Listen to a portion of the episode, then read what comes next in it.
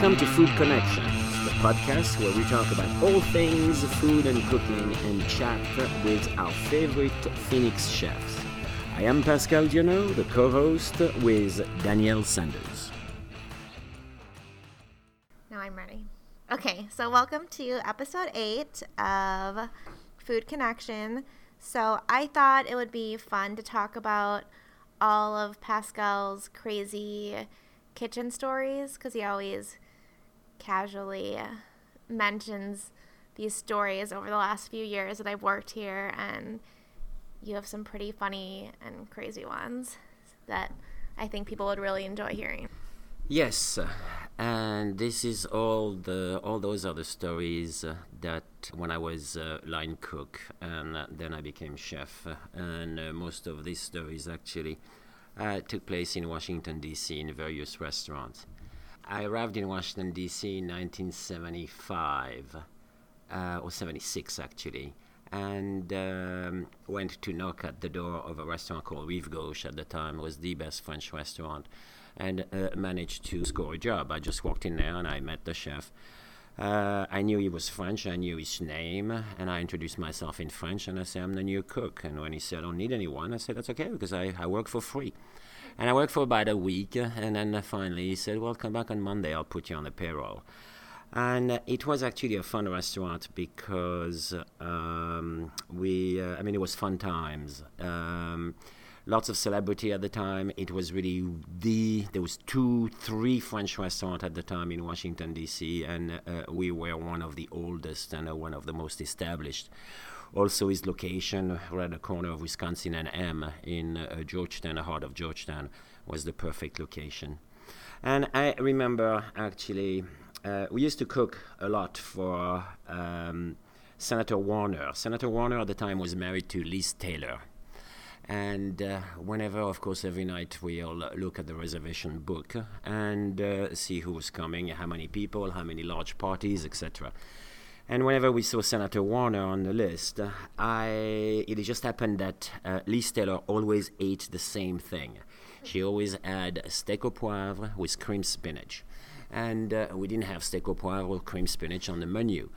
So every time we cooked it, uh, especially, and uh, I remember seeing the name Senator Warner on the list.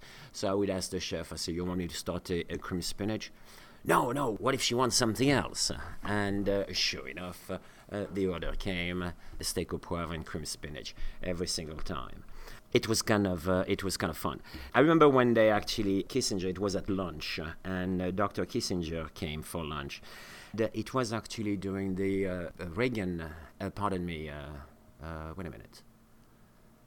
Kissinger had. It was the, the, the Carter administration, I got it.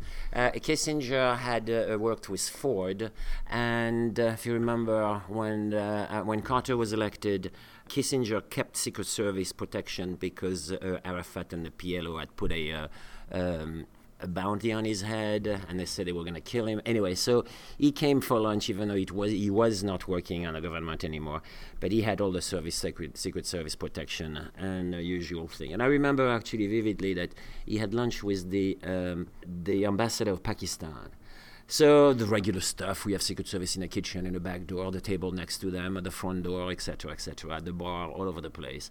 And when uh, lunch is over, Dr. Kissinger gets up and walks, as he's talking to the ambassador of Pakistan, walks towards the uh, the coat rack, was in the winter, and just stand there waiting for his coat.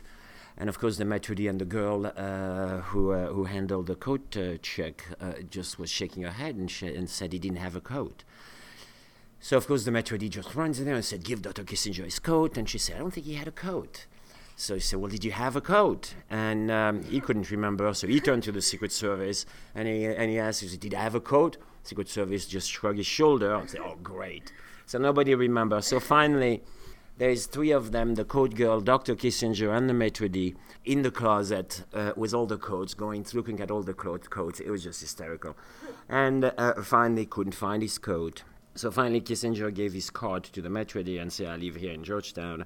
Uh, here is my, uh, my card with my phone number. If you hear about my coat, just give me a call. And he said, you'd be nice enough not to, uh, you know, to, uh, not to spread my card everywhere. So, of course, five minutes later, the, Uh, maitre was in the kitchen showing the card to everybody. Oh, look, uh, he lives on P Street up there, blah, blah, blah. Ten minutes later, sure enough, uh, the poor coat girl was fired. And ten minutes later, we got a phone call from Kissinger apologizing, saying that his coat was at his house. So it was kind of, so then the maitre running down the street, running to try to uh, uh, rehire the poor uh, um, young lady who worked at the coat check.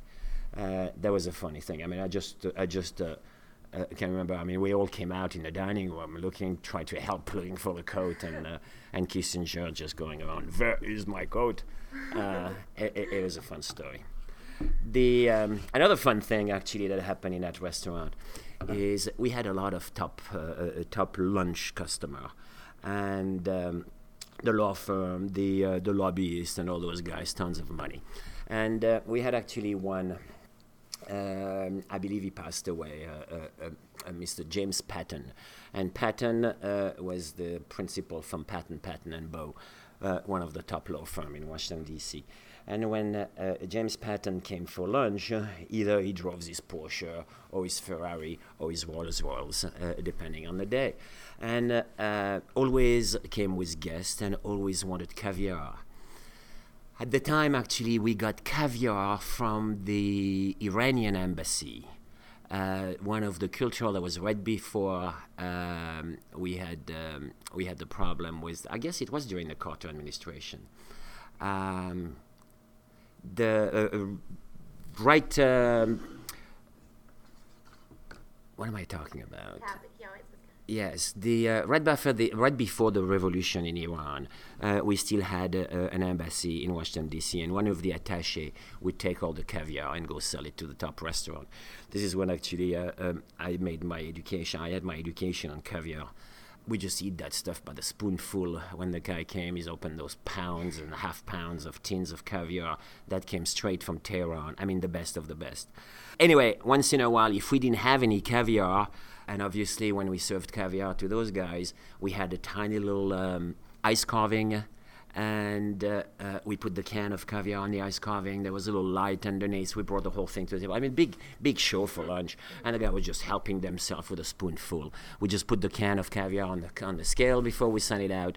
Put it back on the scale when it came back, and just charged them whatever they ate.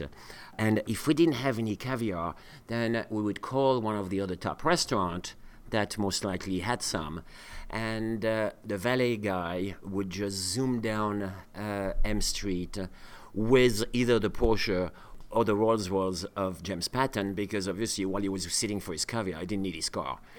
so, so it was a, a, classic. If we didn't have anything and we had to go down to K Street uh, to another restaurant, either Tiberio, an Italian restaurant, or Jean Pierre, another restaurant, another French restaurant, uh, the valet guy would just zoom 80 miles an hour down M Street with a customer's car. Fun stuff that most people don't know about about restaurants. I got actually a great uh, a great story that involves the White House. When I was chef at the Hay Adams, uh, right across the street from the White House, and that was this was the um, uh, Reagan uh, inauguration. I was there be, uh, between uh, 79 and 80. I did actually in January. I did a party for uh, Reagan's inauguration. Anyway, the um, the hotel had just been bought by a um, a guy um, a guy loaded with money. Actually, uh, what was his name? Uh, David Murdock. David Murdock, uh, who is still around actually. David Murdock owns uh, one of those islands in um, in Hawaii, uh-huh. Uh, the island where uh, Bill Gates got married, okay. and I think it's Lanai. And at the time, David Murdock uh, was the major sh- shareholder of Petro- Continental Petroleum, I think. He owned uh, Cannon Mills, the textile thing. He owns a whole bunch of hotels. And he was buying small hotels in, uh, in big cities and trying to make them really boutique hotel, really, really nice and in the early 80s was actually a great idea. Anyway, so we were refurbishing the, um, the Hay Adams one floor at a time and uh, people probably know that the, one of the side of the Hay Adams faces the White House across the street from the park. And both the Hay Adams and the church actually across right across the street on 16th Street at the corner of 16th and Lafayette Park um, are the two only two buildings that are actually privately owned. All the others building around the park uh, belong to the government. So they're easy for the, the White House to, uh, to do surveillance on those. So I guess they keep a good eye, a close eye on the Hay Adams and uh, the church.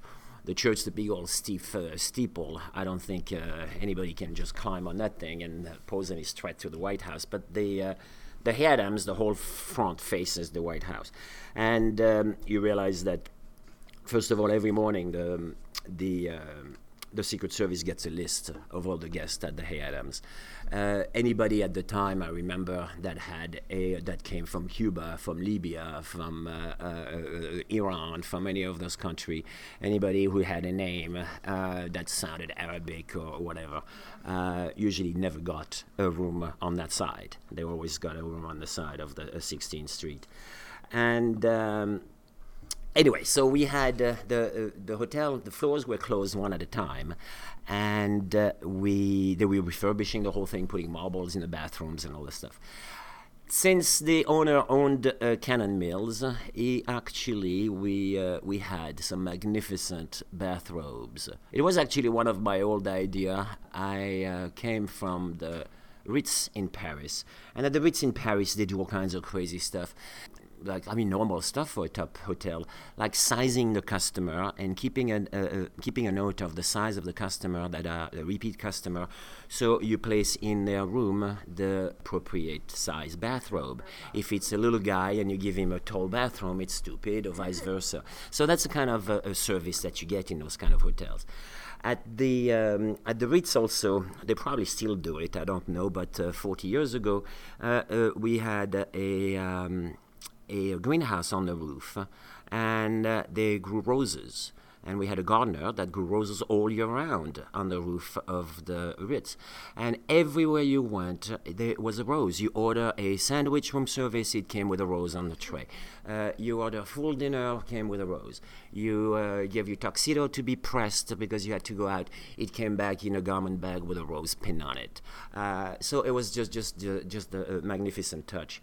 So I mentioned that to uh, when they had a meeting. So I said, okay, we're gonna build a greenhouse on the roof, which that was shut down immediately as soon as the Secret Service, of course, heard about something built on the roof of the Hay Adams. It was out of the question. By the way, every time we went to the roof. Uh, or even if a mechanic had to go to the roof to fix the elevator or something, we had to call the White House and call the Secret Service because immediately they would know somebody was on the roof and they would give us a call and say, get that person off the roof immediately. Um, the um, so anyway, we um, one night we assumed that somebody working at the hotel decided to steal a pack of those uh, bathrobes, and they were really magnificent.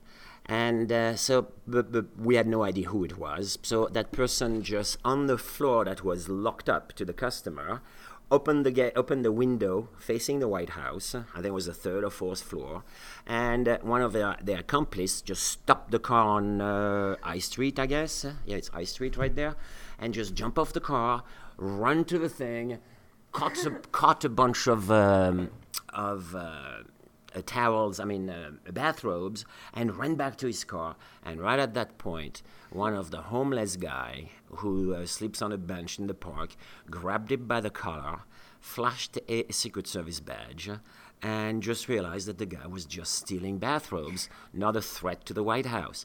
So he brought him around uh, at the lobby of the front desk, flashed his, uh, you know, he had his uh, Secret Service badge around his neck, and he said, I just caught this guy stealing towels from you. And he just disappeared and went back on his bench. So I thought it was pretty cool that uh, the whole thing took place in less than a minute. From the moment the window opened, they had they figured to realize there was something going on, something dropped off the window. They immediately radio that guy who just uh, uh caught the, uh, the the thief. I mean, it was pretty amazing. So every time now, if you ever uh, drove by or walk by Lafayette Park in front of the uh, White House, just wave to all those homeless guys because they're all cops. Don't give them money. They all, no, no, don't give them money. Don't give them money. Yeah, yeah, that would be beer money. They all they all on the on the payroll from the government. So that was kind of a, a, a fun story. Uh, what else could we talk about? I've got another good story about. Um, when I was a line cook, uh, we worked. Uh, it was also Washington D.C. and uh, we worked. Uh, I worked in a restaurant with three French cook on the line, which was kind of unusual for in a restaurant and um, uh, in Washington D.C. at the time, and uh, and the three of us were actually trained in France. And we had one little guy, I say little guy because he was about five foot tall, and from Peru, who was the fish guy, Carlos. Carlos was a great guy and a good cook actually. The um, anyway, Gerard, the grill guy who worked during the day, always wore shorts. And winter, summer, he always had shorts on with those big army boots underneath.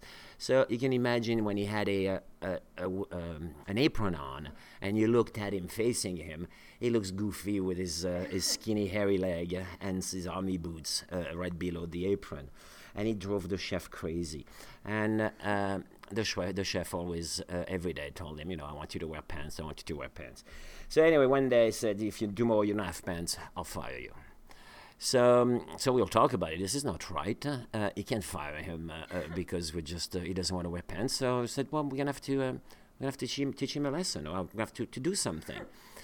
So we came up, and the next morning, uh, the, the chef always walked in the kitchen at 11 o'clock in the morning, exactly 11 sharp. Poof, he walked in the door, and uh, right at 11, five minutes before 11, the uh, four of us or three of us, I forgot. I think we're four of us on the line. Uh, we all removed our pants. We removed our underwear. We're butt naked with the apron on. And, uh, and we were just cooking and doing our, our prep and our mise en place. And sure enough, 11 o'clock, poof, the door swings open, the chef walks in, and we all turn facing him. And so he sees us with an apron, skinny naked leg, and shoes. So he assumes we're all wearing shorts uh, as a retaliation. And at a cue, we all turned around and continued cooking and, oh, fla- and, and flashed him our bare butt. Uh, right on the line in the kitchen. I remember actually Irene was the uh, the young lady who worked in the salad, young lady from Haiti. Uh, also spoke French. She was pissing her pants. She was laughing so hard. And um, so we all turn around and show the guys our butt, the chefs our butt, and uh, he almost had a heart attack. And uh, he was like his hand, his arms across holding the door like preventing from anybody to come in. He said could you imagine if the health department walked in right now? So we'll tell him chef we'll make uh, we'll make the news. We'll be famous by tonight so um, he said, "Okay, okay, uh, you can wear shorts." So we all went and, and put pants back on. But uh, that was a funny one. It would have been funny actually if anybody, any salesman, anybody uh, walked in the kitchen at that time. But it just just didn't happen. Yeah, those are kind of the the few story that I can actually uh, tell on the podcast. Some of the some others we can't really tell. But uh, funny thing, actually uh, remember one day when the um, immigration showed up at uh, Rive Gauche to pick up a, a busboy. And I guess the busboy had a, there was a warrant. The judge had a warrant for his arrest uh, for, for, for battery at home or some something.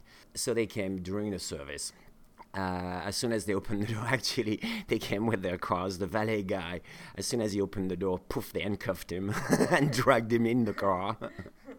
and then they came in and they told the maitre d', they said, listen, uh, this is immigration we're looking for. And they gave the guy's name. Um, and he said, we don't. We don't want any panic. We don't want uh, any problems. Just call him, uh, your customer. I'm not even going to notice we're here. So obviously they had blocked the back door, the front door, and uh, it started to be so. Uh, uh, as soon as the kitchen here, immigration is here, people started flying all over the place, jumping into garbage cans. Uh, one guy just crawled pretty much in front of one of the Secret Service agents and crawled and went to to hide behind the ice machine. So finally, they got they grabbed their guy. They didn't take anybody else actually. And on the way out, actually, they just they told the guy, the, the maitre at the door, and they said, "Tell the guy behind the ice machine to come out. We're leaving. We're leaving now. you don't want him to dry out there." So it was. Uh, I mean, it was a funny, funny story when those guys. I mean, literally, the pot washer, dishwasher was just jumping in garbage cans and putting a sheet pan on top of their head. Uh, it was. It was the funniest thing. So here, maybe one last, uh, one last little story, and uh, this did not happen in the restaurant where I worked, but we the phone rang uh, in our kitchen, and we uh, heard the story as it was happening. Um, it uh, same thing. It was 1980, I think, and that involved uh, Senator Ted Kennedy. And Senator Kennedy at the time, he was divorced or separated from his wife, and it was the time where he was drinking uh, like a fish. And every time we had him as a guest, he was out of his gourd and completely out of control. I mean, the guy was just a mess.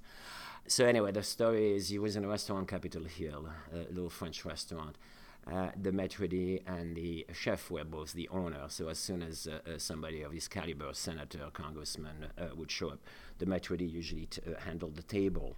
And um, so they sit him and his um, and his lady friend at the little table, and take the order. When they bring the first course, uh, when the maitre d' brings the first course, Kennedy and his guest is not sit- are not at the table anymore. So obviously he brings the food back in the kitchen. He said, "Hold on a second, something happened. He's not there. So maybe they're in the bathroom. So he wait five minutes. Nobody comes out of the bathroom. He, he runs outside to see uh, uh, if they were in his car, in his limousine, which was in front of the door. And I think at the time, actually, those guys had phone. There was no cell phone, but they had tele- telephone in their cars.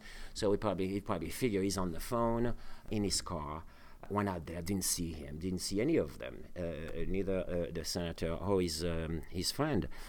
And finally, there was a private, little private room that they used as a private dining room, uh, which of course was not used that night. So uh, all dark in there with table folded against the wall. You know, you see the picture.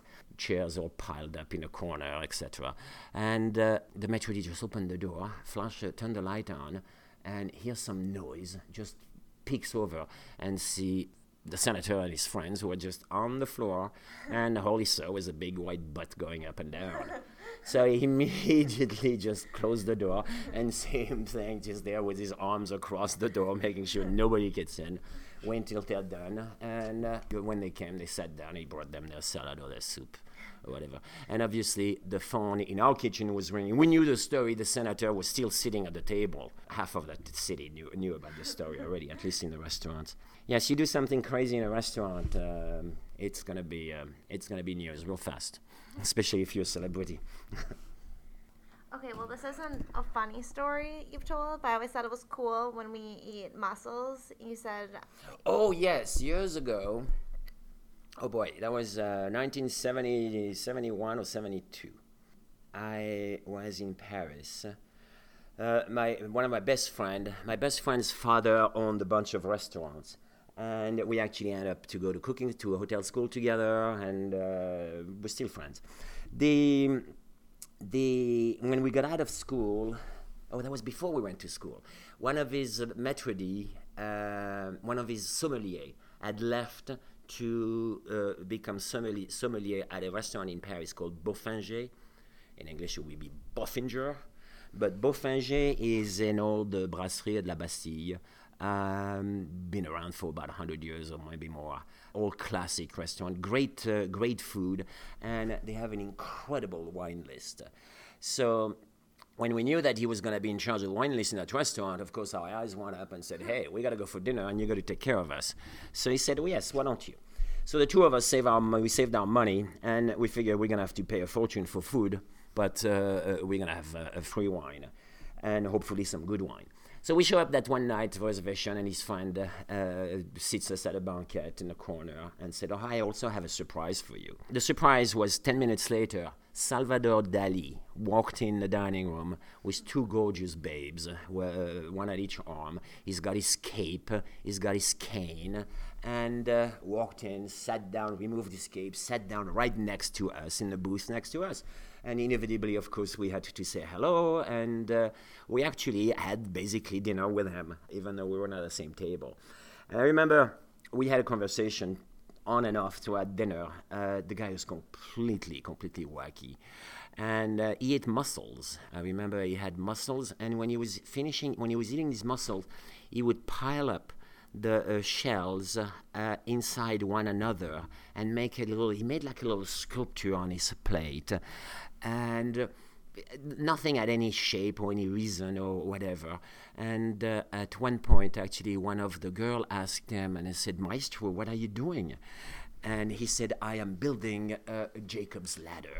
Uh, this is the." The connection between the earth and the heavens and the heavens, and uh, and he went on and on, and uh, we all listened to him and just shook our head and said, "That's wonderful." And the guy was way out there. But uh, it was an incredible evening. Actually, I just remember the muscles, but I remember the crazy conversation. Think I would talk about just about anything, and then suddenly switch a, a, a topic completely, or just stop talking about it completely. Like uh, he's done with the conversation. I mean, very, very, uh, uh, very odd guy. Obviously, uh, uh, you know that that, that genius kind of kind of grain that uh, we don't have, or at least I don't have. Uh, but it was it was a funny thing, and we ended up actually living together. And uh, I think we took the metro, and he had he had a chauffeur Cadillac. Actually, he had a Cadillac from the early '50s. It was in the early '70s actually, so the car was not that old, but still, cars from the '50s with the fins and an old Cadillac with the big fins in the back, all black uh, was very unusual in Paris. I mean, you don't you don't you didn't see cars that big uh, in Paris. So the guy was just uh, it was it was a, a phenomenal uh, phenomenal evening. That's for sure. Something that I'll uh, and every time I eat mussels, actually, I just think of that evening. And usually when I eat mussels, I just pile them up inside one another. Yeah, fun story. What about? So this isn't a restaurant story, but I always like the story about when you were in boarding school and you made the crepes? Oh boy. yeah, that was, uh, oof, I was uh, 11. I was either 10 or 11 years old. And this was in Algiers, North Africa, uh, Algeria.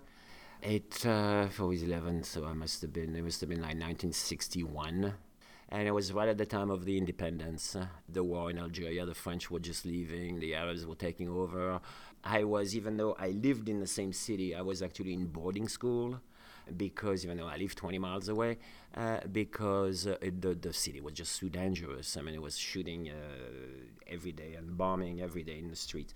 So my parents put me in boarding school, and I came home only on a weekend. And then one day, here to tell you that already I had uh, I had something about cooking in my mind. Because when uh, uh, we talked about two or three other guys, um, we decided to make crepes one night in the dorm. And uh, we had a big old dorm which was like L shaped. And at the, uh, the corner of the L was the bathroom. Uh, or the um, the the bathroom, the shower, the and the bathroom. I mean, the, the was just a big old trough kind of thing with a with a pipe with a whole bunch of uh, of faucet. And you just had your faucet and you brush your teeth and you brush your face right there on the on the thing uh, and then showers in the back. So we decided to do crepes. So i said you know you're to bring a little burner you bring a frying pan uh, you bring uh, and i'll bring the, the crepe batter. So on sunday i was home and i asked my mom i said i need a, a, a a, a jar of crepe batter uh, for some project uh, at school. Of course, I didn't tell her that the project involved us at three o'clock in the morning. and uh, so she gave me the, the jar of, uh, so I went with my mason jar of uh, crepe batter. Good enough, the other two kids actually came through with a little gas burner and the other one with a frying pan. So at three in the morning, the three of us are in the, in the shower, starting making crepes and uh, we had a little powdered sugar, and we're just uh, cooking our crepes and making crepes. And of course, we got a little louder. And there is always, for anybody who's been in boarding school, in Catholic school, uh, know that there is somewhere in a corner of the of the dorm a little alcove where there is the uh, the apprentice priest or whatever he is, the seminary or whatever seminary, the guy in, uh, in the apprentice priest. I don't know how to call him and uh, which was usually some kind of a douchebag who hated every kids and uh, uh, tried to beat us up every time, every chance he got. Um, so of course, after a while, we uh, we got a little loud, so we woke him up, and uh, when we saw his flashlight on his little cubicle, that's when we just boom, scattered all over the place. My bed wasn't too far away, so I jumped into my bed. Another kid, his bed was at the end of the of the dorm, so he started crawling from underneath everybody's bed to go into his. Uh, when the, uh, the, the the the priest cop came out, he was his, with his flashlight, and uh, of course he came right to me, figuring Dionot must be in it, and uh, so I I see the um, the flashlight in my face, and I try to to stay calm with my eyes closed and pretend I'm asleep. Um, and then as soon as the flashlight goes away from me, I open my eyes, and then I see my friend who's under a bed, like three, four beds away from me, and he's underneath some some other kid's bed, and but his his feet are sticking out in the hallway, and of course the uh, the priest uh, saw him, so he walks. He has an he has he puts his flashlight on the guy's feet and he kicks it. He kicks the kid's feet with his own feet, and the, and the, and my friend just turned around and said, "What?" and I burst out laughing, of course, thinking it's just hysterical. So boom, we both caught, and uh, sure enough, it was really easy for him to figure out who was the third one. Um, so we end up spending the night standing up for like two and a half hours, from like three in the morning until six in the morning or whatever, standing up in a hallway. It was just miserable.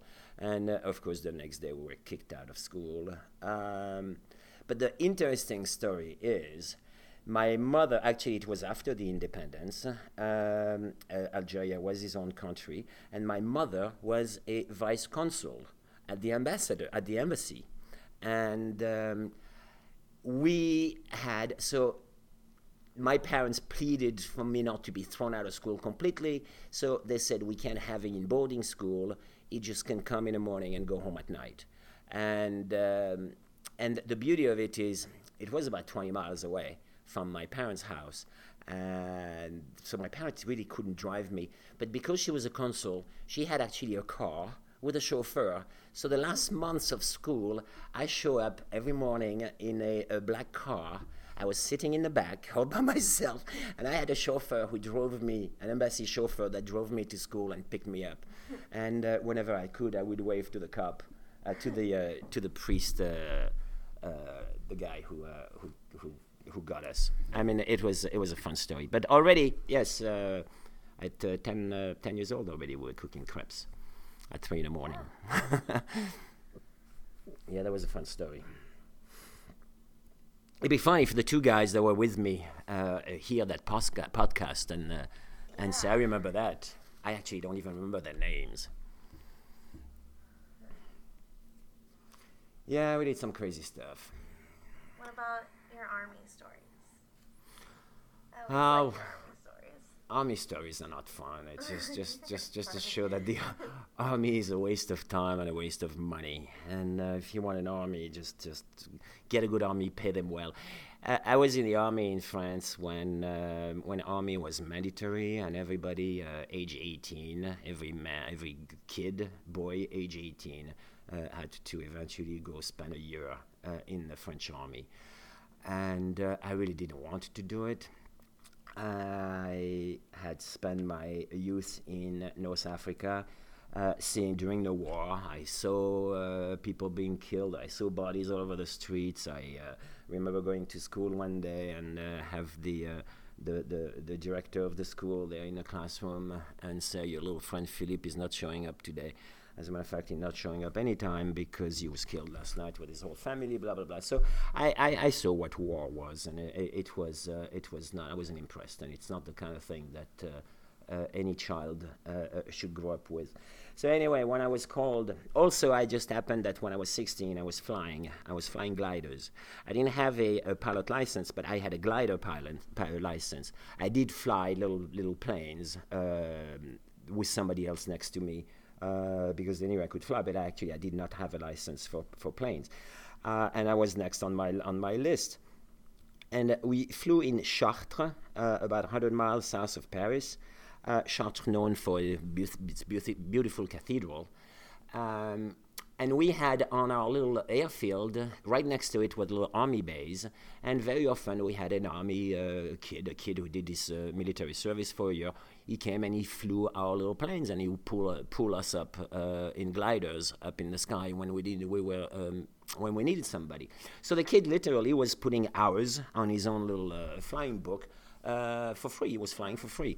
So I figured, well, if I really have to go to their nonsense, I might as well go in the Air Force, and uh, that's what I like to do. I like to eventually get my license for things since I already can fly, and uh, and fly. So I had put this on the, on the list when you get in, and I also said that I wanted to talk to the shrink.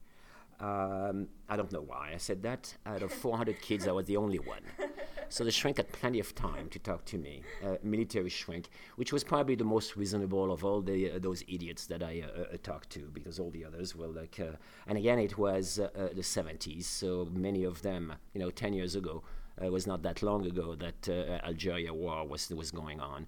So and Vietnam before that. so many of those guys were actually old veterans of combat and all that stuff the um, which is great, wonderful. Uh, you know, I mean, I have a real respect for my, uh, a career military. I just don't think uh, bringing kids for one year and dragging them in that thing doesn't make any sense whatsoever. Um, so anyway, I told the shrink that I didn't want to. Uh, I would not, may not be responsible if they gave me a, a weapon.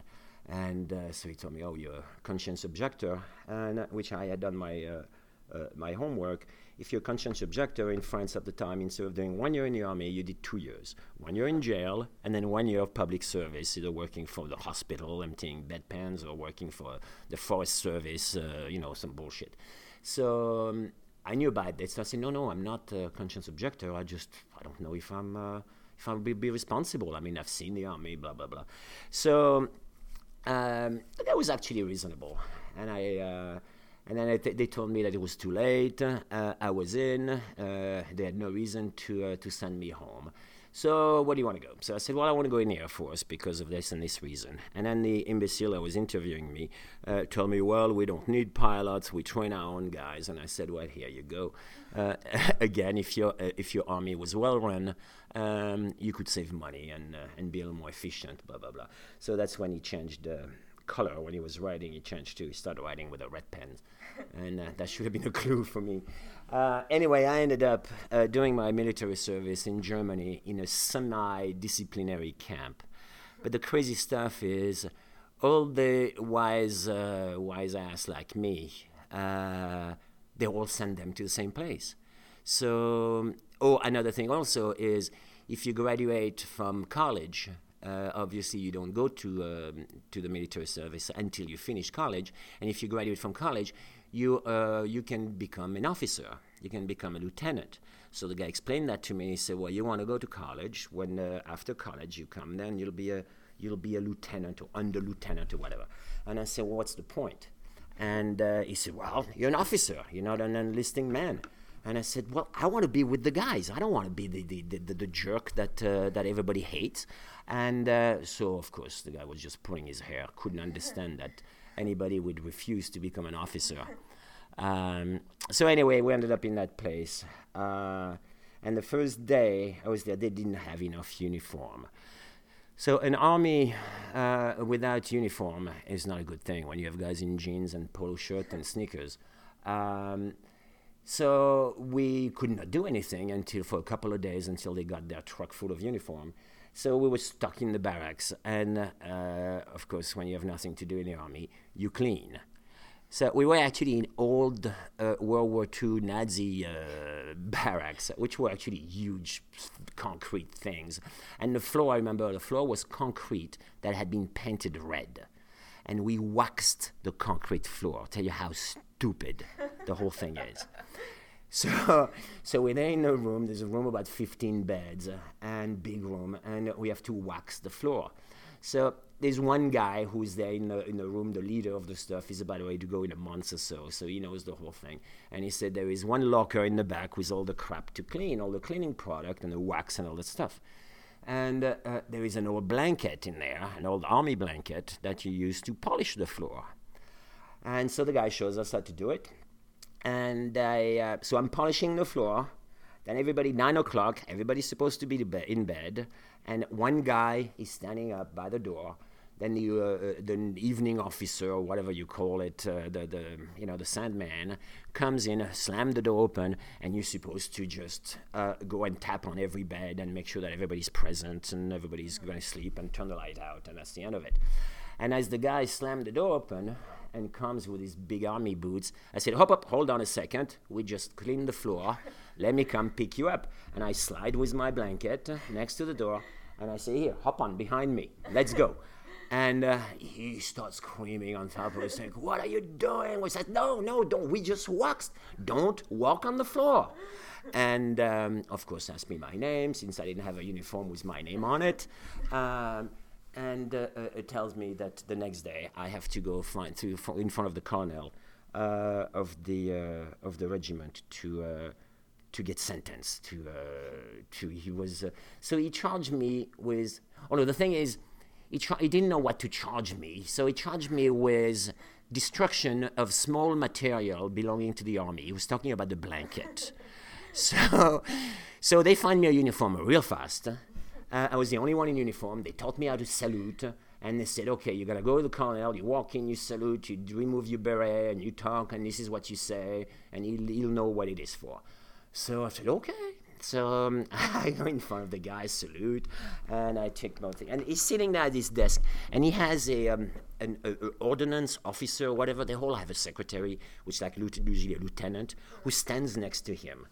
So I told him, I said, um, you know, uh, first I call him Sir because I didn't know you're supposed to call him uh, Mon Colonel in French. Mon, M-O-N, uh, is short for Monsieur uh, in, uh, in French in the army. So you say Mon, which is like my general or my colonel. It's not my, it's short for Monsieur. So I call him, I call the guy Monsieur, and of course, no, it's Colonel. It's, uh, so they teach me real fast. And um, the uh, so I explained the whole thing. I say I'm polishing the floor. The guy comes and I told him here, hop on because I don't want you to uh, to destroy our floor. Um, and then he looks at me and he says, "Did you do the bathtub?" So I said, uh, "Don't understand." And the two of them are laughing. And then the colonel said, "You put one guy in the blanket." And two others grab the corner and you just slide it around. He said it shines much faster, and he said eventually you can just slide the guy across the room in the blanket. And I'm like, so my, my, my face lit up and I smile and I said, well, I'll try to remember, Colonel. And then the ordinance goes, no, that was just a joke. You're not supposed to do that. I said, well, make up your mind. I don't know. And, uh, and finally he tells me that uh, the sentence for destruction of material belonging to the army in case of war is death penalty. so good thing we were not in uh, good good thing we were not during wartime. And uh, finally, he realized I was not I didn't destroy a tank or a radar installation. Uh, it was just an old blanket full of holes. So I got probation actually the very first day.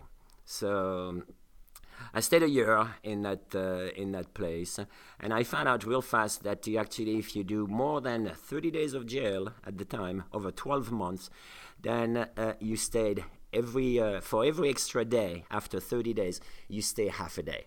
So if you end up doing 40 days of jail, you stay an extra five days after everybody goes home. Uh, uh, you stay five days more in jail. So uh, I said, no, there's no way I'm staying one more minute. And on 12 months, I did exactly 30 days of jail. not 31, not 29, exactly 30 days throughout the whole uh, the whole year of uh, of thing, and it was just a waste of money and a waste of time. I learned how to smoke. I learned how to drink. Uh, I learned how to lie. Every Sunday, except for the first three months, every Sunday I was in Paris, and uh, I was in the army in Baden-Baden, Germany. And every Sunday night, uh, whether I had a ticket or not, actually, I would uh, I would escape and I would go to Paris, and I would come back on the on Sunday night. I spent some time in um, in between the uh, in the locked in the bathroom in the train when the controller was coming by. Uh, I remember once I was on top in the um, in the net behind suitcases. Uh, because I didn't have a ticket. Because uh, when you're in the army, you, you, you, you travel for free in the train. But if you're not allowed to travel, obviously you don't have a ticket. Um, and uh, it was pretty cool actually because I took the Orient Express uh, from Gare de l'Est in Paris every Sunday night, and uh, the train that goes to Istanbul, and uh, got off at uh, Baden in Baden-Baden. Uh, yeah, it was it was a fun time. We also spent our time when I was in the army. We spent our time a, a lot of time in the American PX in Germany. We had fake officer cards, of course and um, as French officer, we're allowed to go shop at the American PX. And the crazy thing is, we bought, I think we bought cases of Budweiser for like three dollars for a whole case for uh, for 24 cans of Budweiser. Mm-hmm. And we lived in Germany and we drank Budweiser. Isn't that crazy? and we did a, a traffic. I did a traffic. We did a traffic of stereo and all kinds of stuff we bought, and we actually used the one of the guy from our promotion. We, uh, uh, I mean, we went into we went in together after the uh, the boot camp. He was sent. He was the chauffeur of one of the uh, uh, commandant or, or, major or whatever. And regularly, the guy had to go to Strasbourg, France, to a, France to a meeting. So whenever he had to to, uh, go to Strasbourg, he would tell us, "Say tomorrow I'm going to Strasbourg to drop him off." So we would load up his car with stereos and stuff that we would buy uh, tax free, and uh, because his car at the at the border. Uh, there was, of course, before the European Union, so there was borders. You had to stop uh, between Germany and France. But when the uh, the car, the army car came, all the the French uh, custom guys were just at attention, saluting, and poof, he would just go by with all our, our stuff in the trunk and our buddy would just drop him off at his meeting, then go to the car, the train station, shove the stuff in uh, in lockers, and come and give us the key. And then the next day we would go there and take the stuff and go sell it in Paris. Oh yeah, it was just a, a, a school of vice, army. But I'm all for a, a, a, military, a professional army. I mean, instead of bringing kids like me for a year and waste them, waste our time and teach us how to steal, lie, and smoke, uh, just uh, enlist guys that really want to do it and pay them well. okay, well, yeah, that's nothing to do with cooking, but. No. Uh, this is Jeff Pascal's son, by the way. We started off with kitchen stories, and we just we made it all the way to army stories. I've got a good story that's not really either. Um, I just remember the uh, one of, one of the big dinners we had here at the school I forgot for which event it was, but I know that it was for Claire's uh, workforce as well a little bit. She had her boss there. So, oh yeah. And all of a sudden, oh yeah, and I was I was waiting on tables for that, and all of a sudden we just see a girl in a bikini just run through the school yeah. naked and well not like half naked, and she locks herself in one of the main bathrooms. I think she did the men's bathroom instead. So yeah. that, was a, that was an indicator that she was a little loose or frazzled. Frazzled, yeah. And then right after her was some be- big beefy guy in a bathing suit coming in, screaming, you know, where is she? Where is she?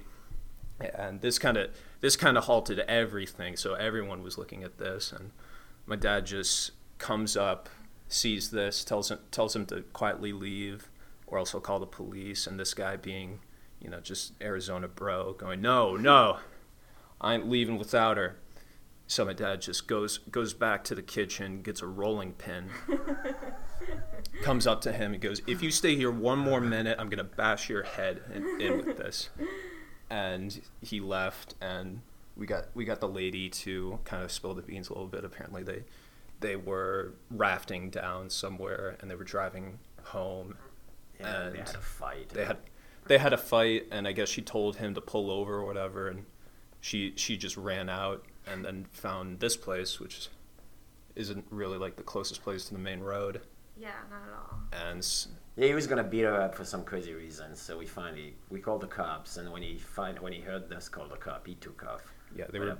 Obviously, she knew where he lived, so I think the cop got him. Yeah, they were both high on something, but it, it was just fun. It was A fun story to see because you just realize, you know, the few stories you see where it's like, man, my dad's a badass. yeah, the guy was a, te- a, a head taller than me, but again with a rolling pin, I just a couple of good whack against the, against the face, and but you can't really do that. I mean. Uh, you can't start beating them up without asking them to leave first. Especially in front of a party of 30. 30. yeah. I remember hearing about that because I think Donna said that he kept calling you old man. Yeah, yeah, yeah, yeah, yeah, yeah. She said the more yeah. he called you old yeah, man. Yeah, the more and I'm just thinking to myself, you're you're digging your own grave there, buddy. 45 minutes. So thanks for joining us. That was lots of good stories. And stay tuned for next week. We're interviewing Carla Hall. And happy Thanksgiving, everybody. Well, this is probably going to come out after Thanksgiving. Okay, but... never mind. and thanks for joining us, Jeff. Yep. I didn't know I was still here. You're still here. Thanks for listening to the Food Connection podcast. Food Connection is brought to you by Classic Cooking Academy in Scottsdale, Arizona. You can find us at www.ccacademy.edu